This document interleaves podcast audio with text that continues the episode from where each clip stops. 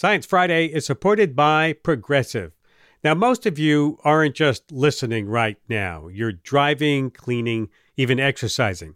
But what if you could be saving money by switching to Progressive? Drivers who save by switching save nearly $750 on average, and auto customers qualify for an average of seven discounts. Multitask right now. Quote today at progressive.com. Progressive Casualty Insurance Company and affiliates. National average 12 month savings of $744 by new customers surveyed who saved with Progressive between June 2022 and May 2023. Potential savings will vary, discounts not available in all states and situations. Listener supported, WNYC Studios. This is Science Friday. I'm Ira Flatow. Later in the hour, we'll talk about lithium deposits in the state of Oregon and catch up with Dr. Anthony Fauci about new HIV vaccine tests. But first, with all the news last weekend, you may have missed this milestone. An ice shelf in East Antarctica called the Conger has collapsed within days of new record setting warm temperatures. I mean, 70 degrees Fahrenheit above normal. Here with more about that and other science stories of the week is Sophie Bushwick, technology editor for Scientific American. Welcome back, Sophie. Thank you. How big is this ice shelf? So, this ice shelf is about the size of a large city, which means it's uh, relatively small as far as ice shelves go. There are other ones off of Antarctica that are more like the size of a state in the US. But what's interesting about this is that this is an ice shelf on the east area of Antarctica and not the west. So previously, ice shelves, it's a part of the natural cycle for an ice shelf to have pieces break off and to form icebergs, which has happened to this ice shelf before. But um, the full collapse of an ice shelf is more of an issue. And that's what's happened here in East Antarctica for the first time in a while. Why, why is this bad when these collapses happen? An ice shelf is sort of like a barrier that holds in the land ice in Antarctica. So the ice that's above ground in Antarctica doesn't flow directly into the ocean because the ice shelf is there blocking it. And so when the ice shelf breaks off, that leaves the makes it more likely that land ice will also flow into the ocean and this can contribute to sea level rise. And as you said, this shelf was in a part of Antarctica where we've never observed a collapse before, right? East Antarctica. Do we know why it happened now? It's very difficult to say definitively this is because of global warming, but Antarctica is getting a lot hotter than it used to be. Like you mentioned, it's been having right now some record breaking temperatures for this time of year. And it seems that um, although this had already th- this type of warming had already started affecting ice shelves in West Antarctica, it's also now affecting East Antarctica, which is potentially a big issue if we're if we're looking forward to future um, ice shelf collapses. And I imagine scientists are worried that more collapses may start to happen in this same region. Absolutely. The more ice shelves collapse, the more ice that's currently held out of the ocean above ground is going to be flowing into the ocean. And the problem is that this is just going to keep contributing to higher sea levels. Yeah. yeah. Okay. So our climate crisis is depressing.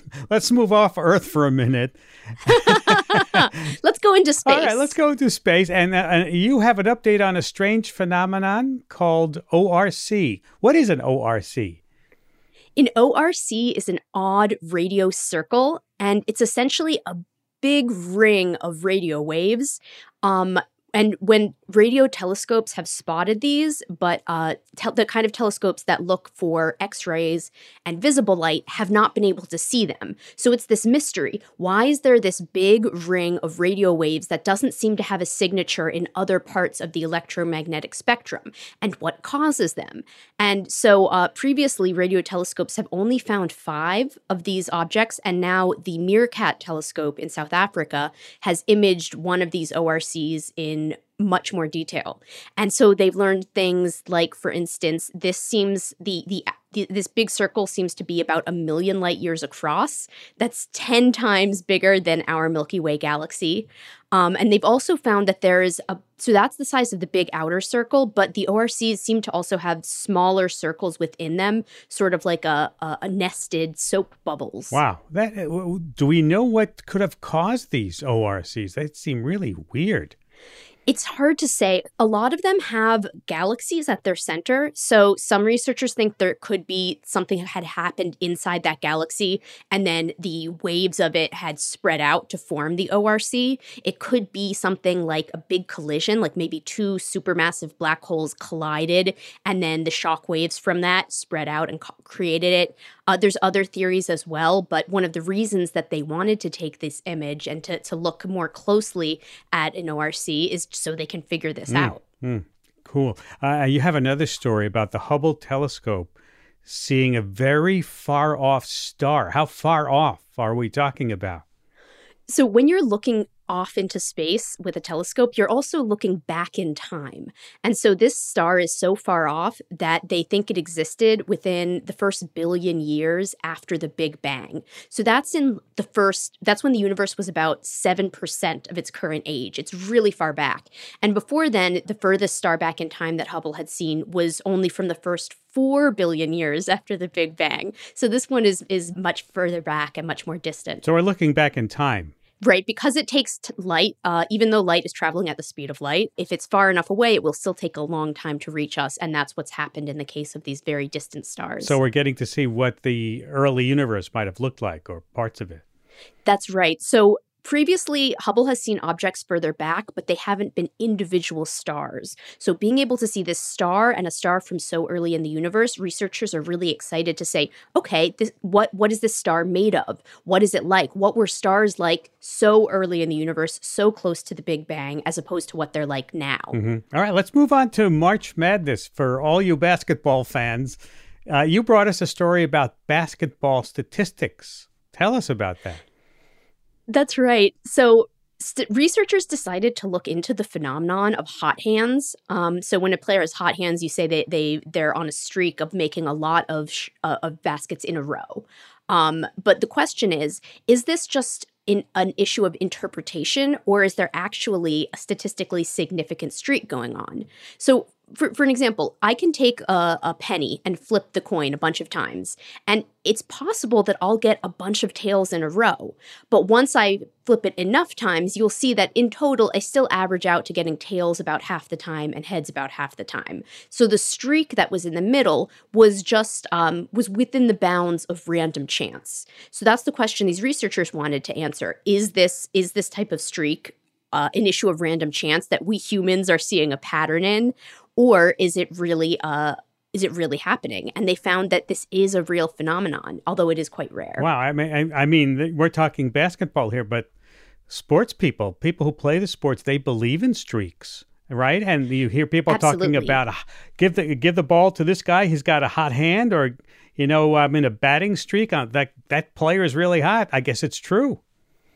It is. It is. So now the the players can point to science and say, "Look, there is there is mathematics behind this phenomenon." Give me the ball. I guess so that was a slam dunk for the researchers uh, trying to. Sorry, so, sorry, sorry, Sophie. Ah. Finally, I, I heard there there's a rumor. There's a rumor going around that today might be what April first, April Fool's Day, and and I'm about to get pranked. Is that? Happy April Fool's Day, Ira. Tell me about this rumor.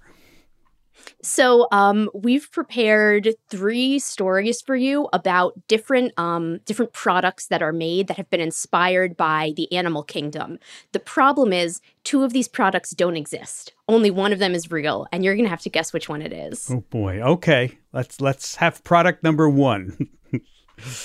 All right. So the inspiration for this one is the catfish. Uh, so catfish have an incredible sense of taste. They've got 175,000 taste buds. In comparison, humans have eight to 10,000. So uh, catfish can detect a lot of things, and now they are their densely packed taste buds have inspired an electronic tongue that can act as a sensor and pick up environmental contaminants.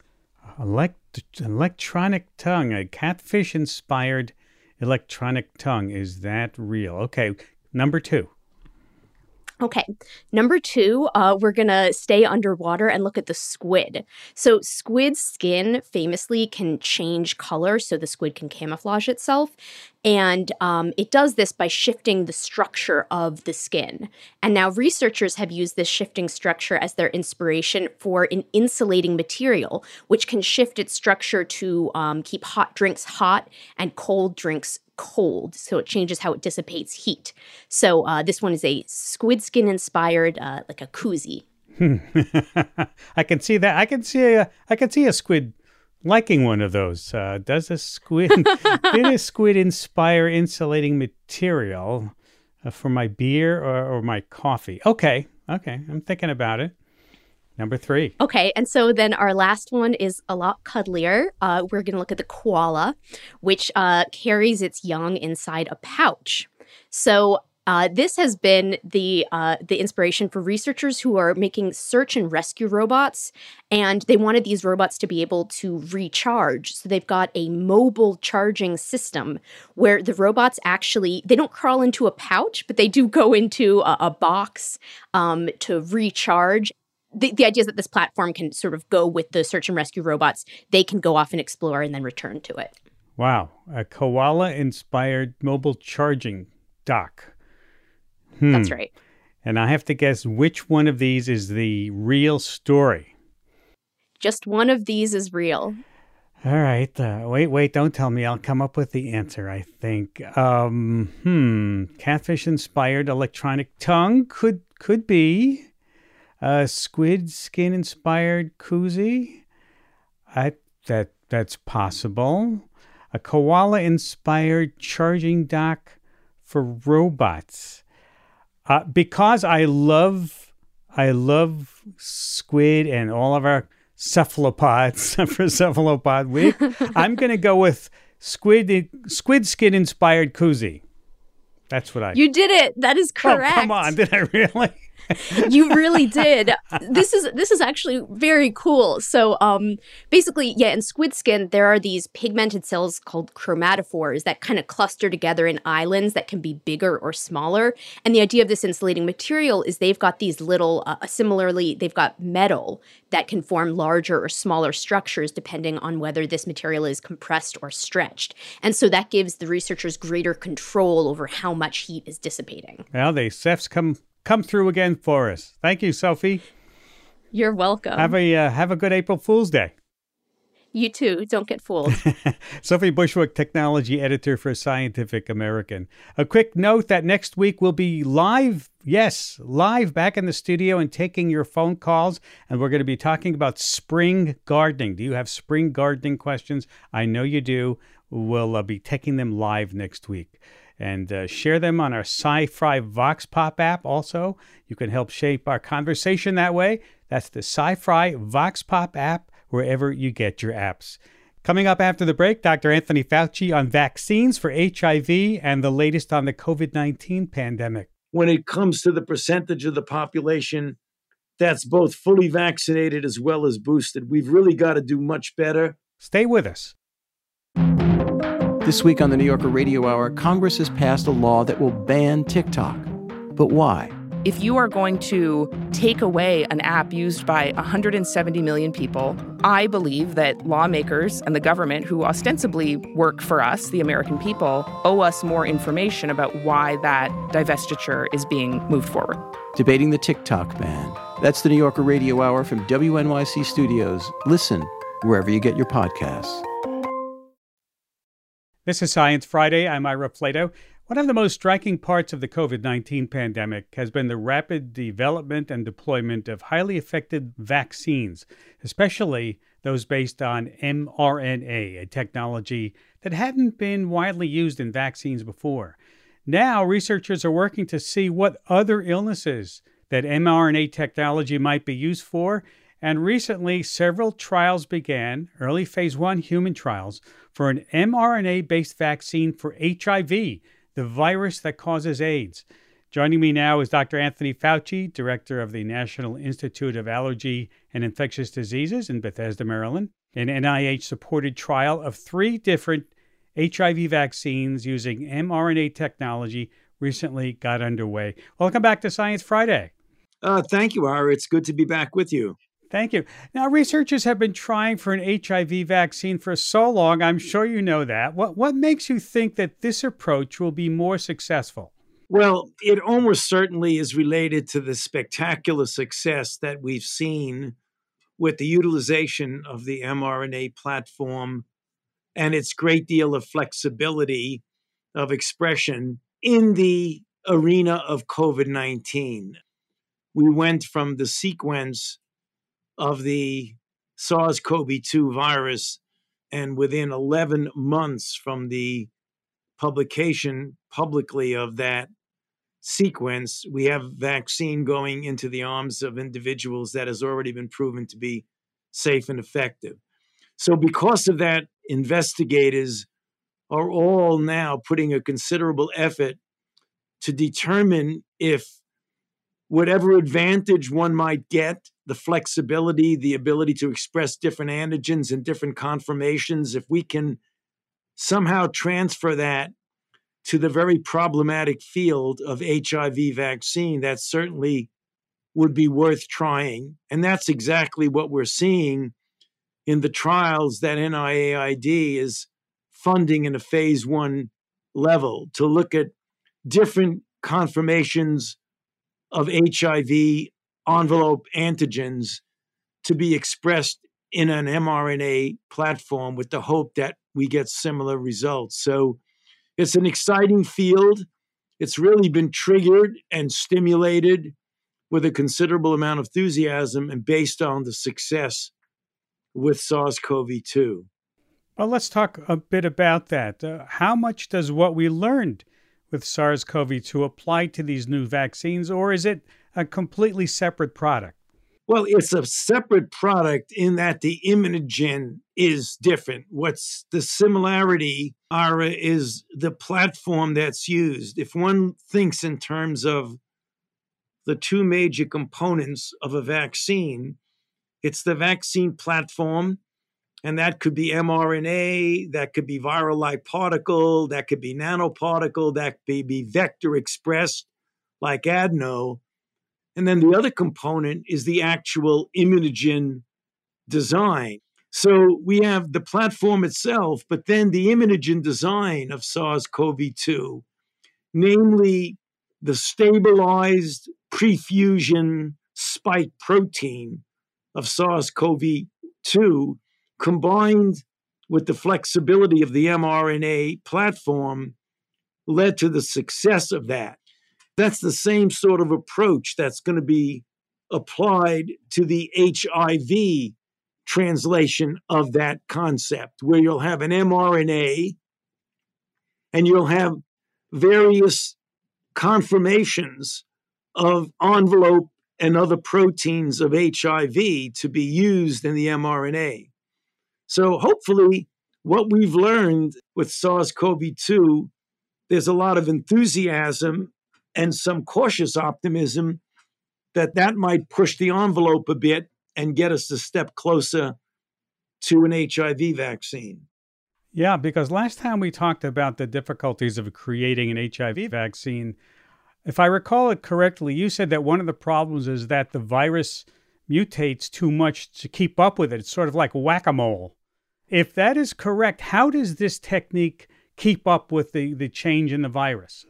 The problem with an HIV vaccine is, in many respects, related to the fact that the body, at least the way the immunogen is presented to the body, does not do very well in making broadly neutralizing antibodies, which is essentially the sine qua non of what you would need to get a safe and effective HIV vaccine. We've been able to induce, with a variety of products, binding antibodies, antibodies that might be neutralizing against just the autologous strain. But thus far, despite years of trying, we've been unsuccessful to induce a sustained, broadly neutralizing antibody response that, given the ability of this virus to change so much. You want something that is broadly neutralizing against any iteration of the particular virus. That's really been the stumbling block of getting an HIV vaccine. So it's hoped that with this new manner of presenting the immunogen to the body with the mRNA technology, that that might be the extra added step that would get us a little bit closer to a successful HIV vaccine. It's a complicated issue, but we believe it's one way to get closer to that possibility.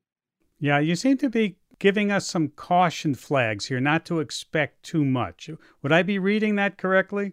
No, you're actually reading it correctly, Ira, because HIV has been such a problematic situation to develop broadly neutralizing antibodies to get the body to coax the immune system along to make antibodies that are truly broadly neutralizing. I mean, any antigen will induce an antibody. I mean, that goes without saying.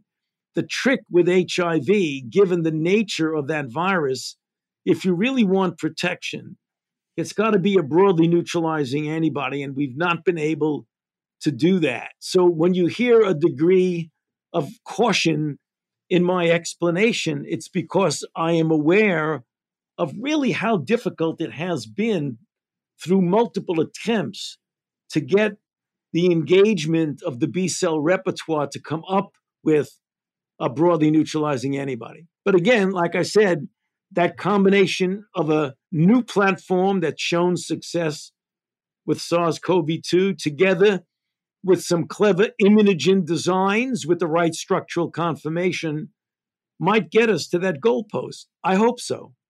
Okay, so we're in phase one. Phase one means what? We're just trying to see that it doesn't hurt people. Well, one, it's safe. And does it induce the kind of immune response that you're hoping for? It has nothing to do with efficacy because you don't know until you do a trial that's large enough to determine efficacy. So when you're dealing with a phase one, it's just as you say, Ira. A, is it safe? Are there any idiosyncratic or difficult reactions? Are there a lot of reactogenicity? Are there any adverse events?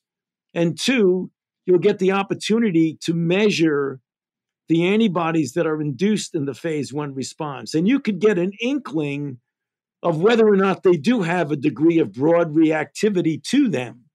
You don't necessarily in that trial show that it works, but you can get a hint if you're dealing with the induction of what looks like broadly neutralizing antibodies, or at least a step towards broadly neutralizing antibodies. Okay, so then how long do you think it will take before we know whether we move on to phase two or not? Well, phase ones really don't take very long. They're really measured in, in months, if you want to call it that, because usually any adverse events or reactogenicity you see pretty quickly. And it usually takes, when you give it, you know, a period of at least several weeks to a more than that months or so to determine the level of the immune response. Once you get that, if you get favorable data, then you start thinking of expanding the numbers of people in the trial to get a little bit more information, not only about the safety, not only about the immunogenicity, but then you could start talking in terms of the possibility of some early inklings of efficacy. And then, of course, hopefully you'd move on to phase three, which is actually testing out. Exactly, a much, much larger trial to really nail down efficacy. Given the speed of, of which COVID was, as you say, uh, the, the short months long period, could we expect to see a months long instead of a years long period of the test of the HIV vaccine? Probably not. Our, the reason we were able to do it so quickly with SARS CoV 2 is that we were testing it in tens of thousands of people in the middle of an explosive outbreak. And when you have an explosive outbreak, you're going to get a lot of endpoints very quickly. That's not necessarily the case because although HIV in certain subpopulations has a high degree of incidence, it isn't anything like what we saw in the explosive outbreak of SARS CoV 2 which was spread by the respiratory and really had no other way of blocking it. Whereas with HIV, what you've got to do if you want to do an ethical clinical trial, you've got to instruct people in the use of condoms. Some of them even want to be using, and it's appropriate to use pre exposure prophylaxis.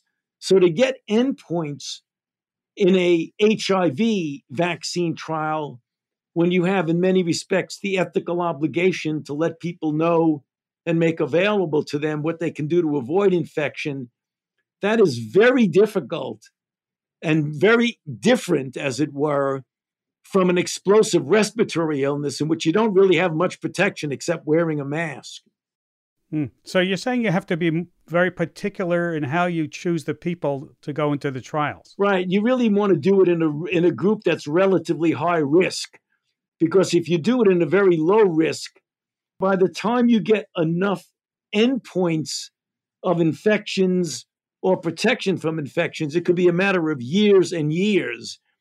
And that's the reason why I answered your question that I don't think it's nearly going to be as quickly as the result that we got from the SARS CoV 2, which was really measured in a matter of months. Do you think you're going to have trouble finding enough people for the trials? That's the reason, Ira, why many of the vaccine trials that have been conducted have been conducted in other countries because in the United States, the incidence, even in at risk populations, is still, relatively speaking, rather low. So, if you really want to get an answer, particularly if you want to get an answer in a reasonable period of time, you've got to go to a place where the risk and incidence is relatively high. I'm Ira Flatow, and this is Science Friday from WNYC Studios. I can't let you go in the last minute or two that we have without talking about COVID for a moment because, according to the CDC reports, uh, about a third of Americans have not gotten their initial round of shots, and more than 70% have not received boosters. Do you find that incredible? That's very, very unfortunate in my mind, Ara. We have a highly effective and safe vaccine and we have only about 65 to 67% of the total population is fully vaccinated. Of those who are vaccinated, about 50% of them have received their boost.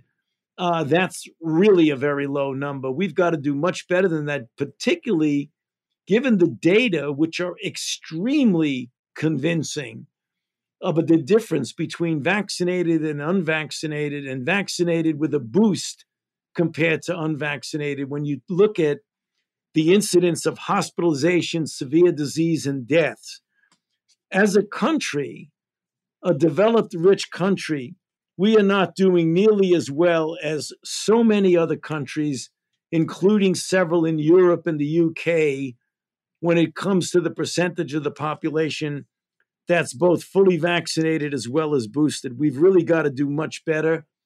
The reasons for that are, are very complicated. It has a lot to do with the extraordinary degree of divisiveness that we have in this country, where vaccination has become, in some respects, politicized.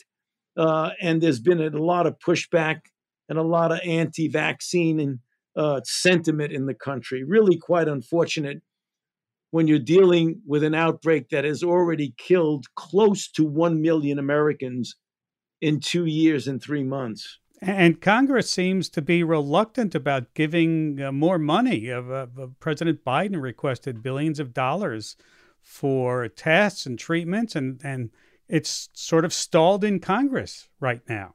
Yeah, it is. And again, that's another really unfortunate situation. We were thinking we were going to get a rather large amount. I mean, well over 30 billion and then it went down to 22 and then 15 billion went into the omnibus and then it was yanked out. So unless we get some money pretty quickly, Ira, we're not going to be able to finish some of the trials that we started and certainly not initiate anything new unless we get rescued here with some resources that can have us continue our efforts. It, it almost seems like we've gone back to a pre COVID mentality.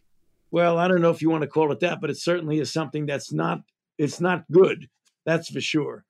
Yeah. And finally, you know, um, almost lost in the talk about COVID survivability. We have talked about them in depth. Are the long haulers, people who are infected come down with long term illnesses or disabilities. And I got the impression that people think that, well, I've gotten COVID, I've survived it, I'm, I'm free and clear, but there could be a lot of cases of long haulers that don't show up yet. Yeah, that's that's the truth, Ira. That's one of the reasons why we are concerned not only about hospitalizations and deaths, but also, you know, it's a range. It's anywhere from five to thirty percent or so of individuals who, to a greater or lesser degree, have the lingering of signs and symptoms, some of which are really unexplainable by any identifiable pathogenic process that can go on for weeks to months. Some of them are mild to moderate, but some of them can be incapacitating. And we have a number of examples, I mean, countless examples of people whose way of life has been really uh, impeded dramatically not by the COVID that they've survived, but by the long COVID and the lingering on of a lot of unexplainable symptomatology. Well, Dr. Fauci, I want to thank you for taking time to be with us today, and good luck to you. Uh, thank you, Ira. Always good to be with you. Dr. Anthony Fauci, director of the National Institute of Allergy and Infectious Diseases based in Bethesda, Maryland. We have to take a break, but when we come back, a look at a large lithium deposit in Oregon and how changing geopolitics could make it a hot local commodity. Stay with us. We'll be right back. This is Science Friday. I'm Ira Flatow. And now it's time to check in on the state of science. This is KERA for WWNO, St. Louis Public Radio, Iowa News. Public Radio News. Local science stories of national significance. Southeast Oregon is home to a large lithium deposit Lithium is the lightest metal on the periodic table. Since it's highly reactive, it's used in batteries for electric vehicles and renewable energy storage. Interest in Oregon's lithium deposit is likely to grow. This week, President Biden invoked the Defense Production Act to ramp up the mineral supply chain at home. This is an effort to stop relying on countries like Russia and China for vital green energy minerals. How could this play out in Oregon? Joining me today to help us break it down is Bradley Parks, environment reporter for Oregon Public Broadcasting, based in Bend, Oregon. Welcome to Science Friday. Hello, Ira. Thanks for having me. Quite welcome. So, can you give us an idea of just how big this lithium deposit is? Sure. So, it, it's kind of complicated, but the initial estimates from the company put it at around 1.4 billion tons of material. That's the estimated mineral resource, is what they call it. And that would create about 10.1 million tons of lithium carbonate equivalent. Like I said, it's kind of complicated how much lithium that actually is, but that's the those are the numbers that we have. But that that translates to a lot of batteries, right? Right, exactly. and what tell us about the ecosystem where this deposit sits. Sure. So this is part of what's known as the Sagebrush Sea. It's a big swath of land that runs across the American West, and it's home to creatures like sage grouse and golden eagles. Uh, Lahontan cutthroat trout are important in the waterways there. Pronghorn, some of the fastest land mammals in North America. And that ecosystem has declined by as much as half in the past century. So it's kind of a vital resource. And this particular location is part of what's known as a sagebrush focal area. So it's a label that the federal government used to designate to, uh, the best of the best sagebrush habitat left. Hmm, so I, I would imagine in this extraction project, there's been pushback against mining lithium at this site.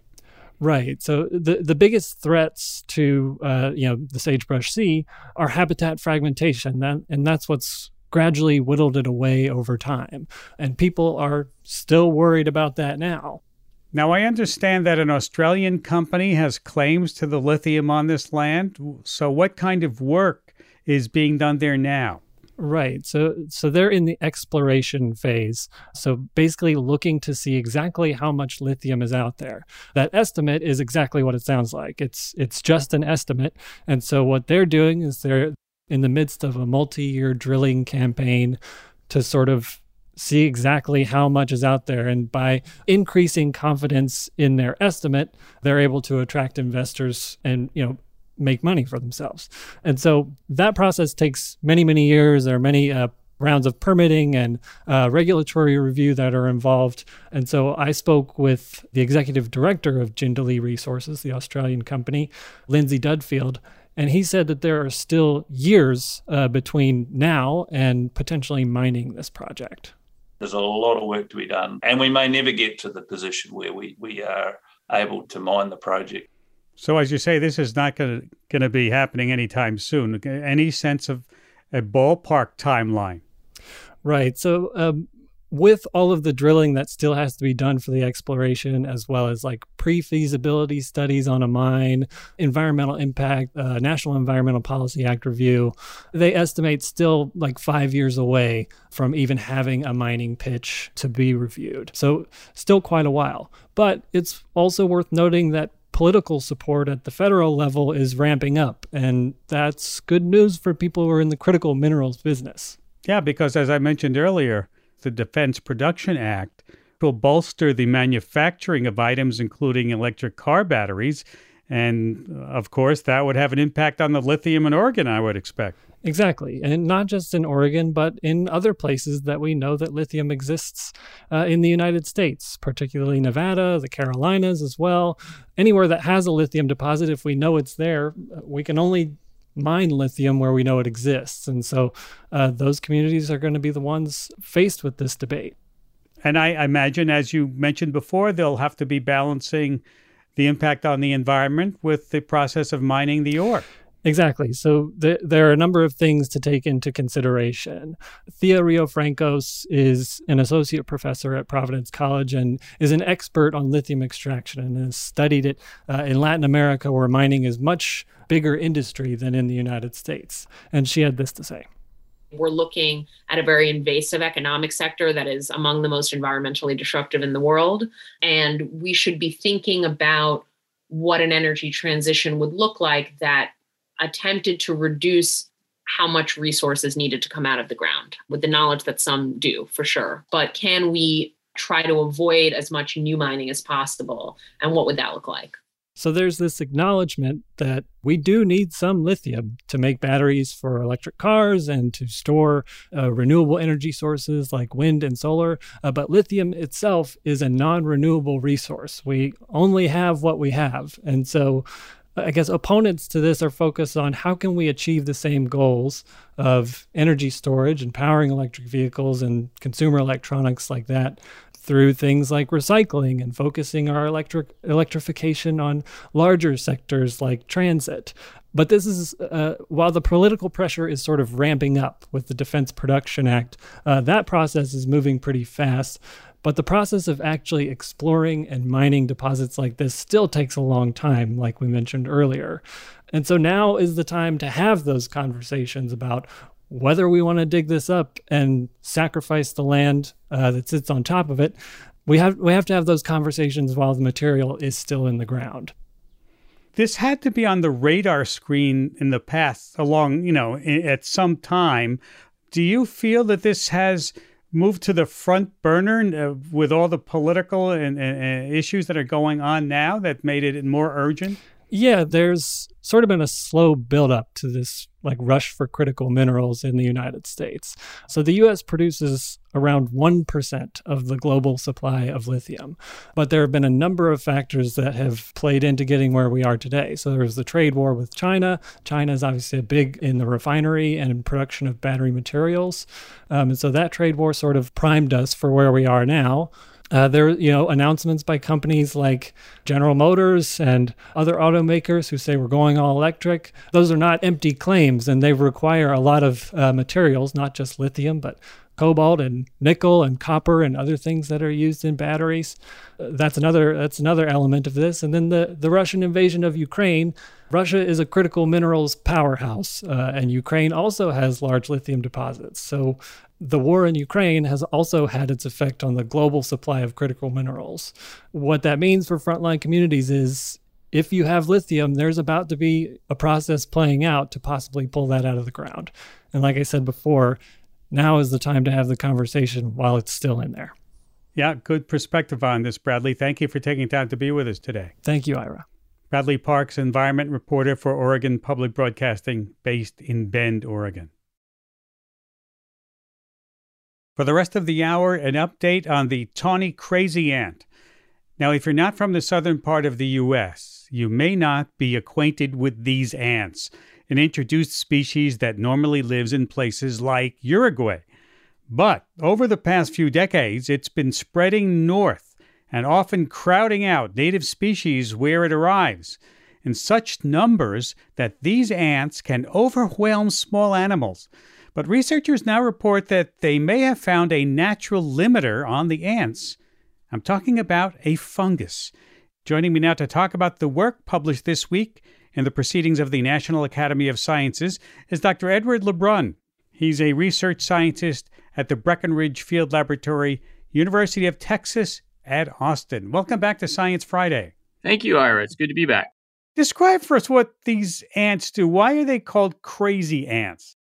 Uh, it's a name that's applied to this genus and some related genera that uh, they tend to forage in a very erratic way. So they turn a lot. So it looks like they're crazy. Hmm. And there's something unusual. They're in super colonies. Explain that. Yeah, it's actually a trait shared by a lot of sort of the globally significant invasive species. And what it means is that ants from different nests within a population cooperate as colony mates. And even if that population is very large, kilometers in diameter, they still all cooperate as colony mates. And in fact, all of the infestations in the southeastern United States, to the best of our knowledge at this point, are actually extensions of the same super colony. Wow. Same ant. Are they all related then? Yes. Uh, most likely, this is because they are all descended from the same colony uh, that was originally introduced. Now, way back about nine years ago, I recall we talked to you about the ants spreading north and displacing the native fire ants. Have they taken over entirely now? No, the females can't fly, so they don't spread super rapidly across the landscape. People accidentally introduce them into a location and then they spread by nest fission. And so what you end up with at the landscape scale are these spots, sort of like the southeastern United States has chickenpox with dots all over it. But those dots haven't coalesced. So still the majority of the southeast is still not invaded by these ants. You, you mentioned nest fission, the, the the dividing of the nest. Is that how they spread? Yeah, locally that's how they spread. So it's how they reproduce. Um, a nest gets large, it divides into two. Some queens go with one with workers, and some queens remain. And that process goes on, which leads to sort of this bacterial plaque like form of spread. It can be up to about 100 meters a year, the edge of the population as it moves. But the way they really get around is people picking up a potted plant that has them in them and moving it, or if they have RVs, the ants move into the RVs and they go visit their favorite state park and the ants get off. So that's the way that you get long distance dispersal with this ant. All right, let's get now to the meat of this, or actually the the fungus of this, if I might say. You you you have found that there's a natural fungus that seems to control them. Tell us about that. Yeah, so it's actually an organism called a microsporidian, and they reproduce inside the cells of their hosts, which are mostly insects. They produce a spore, like fungus, and the spore, when it's ingested by the host and uh, detects the correct environmental signals, it actually fires off what's called a polar tube, which is this harpoon like structure that's inside the spore, punctures the cell wall of the host, and they inject the entire contents of the spore cell into the host, take over, and start replicating. This sounds like I'm watching a movie. it's like it's uh, wow, that's kind of crazy. Yeah, they're they're really remarkable, and they're actually not well known or understood. Honestly, they're they're mostly pathogens of insects and also some fish and crustaceans, and they're very diverse. But we've sort of only uh, found the tip of the iceberg of their diversity. This microsporidian, for instance, we discovered it in 2013, 2014, and uh, when we published it, us and collaborators at the USDA, it turns out to be both a new genus and a new species. I'm Ira Flatow, and this is Science Friday from WNYC Studios. Okay, so tell us what happens to the ants when they get infected.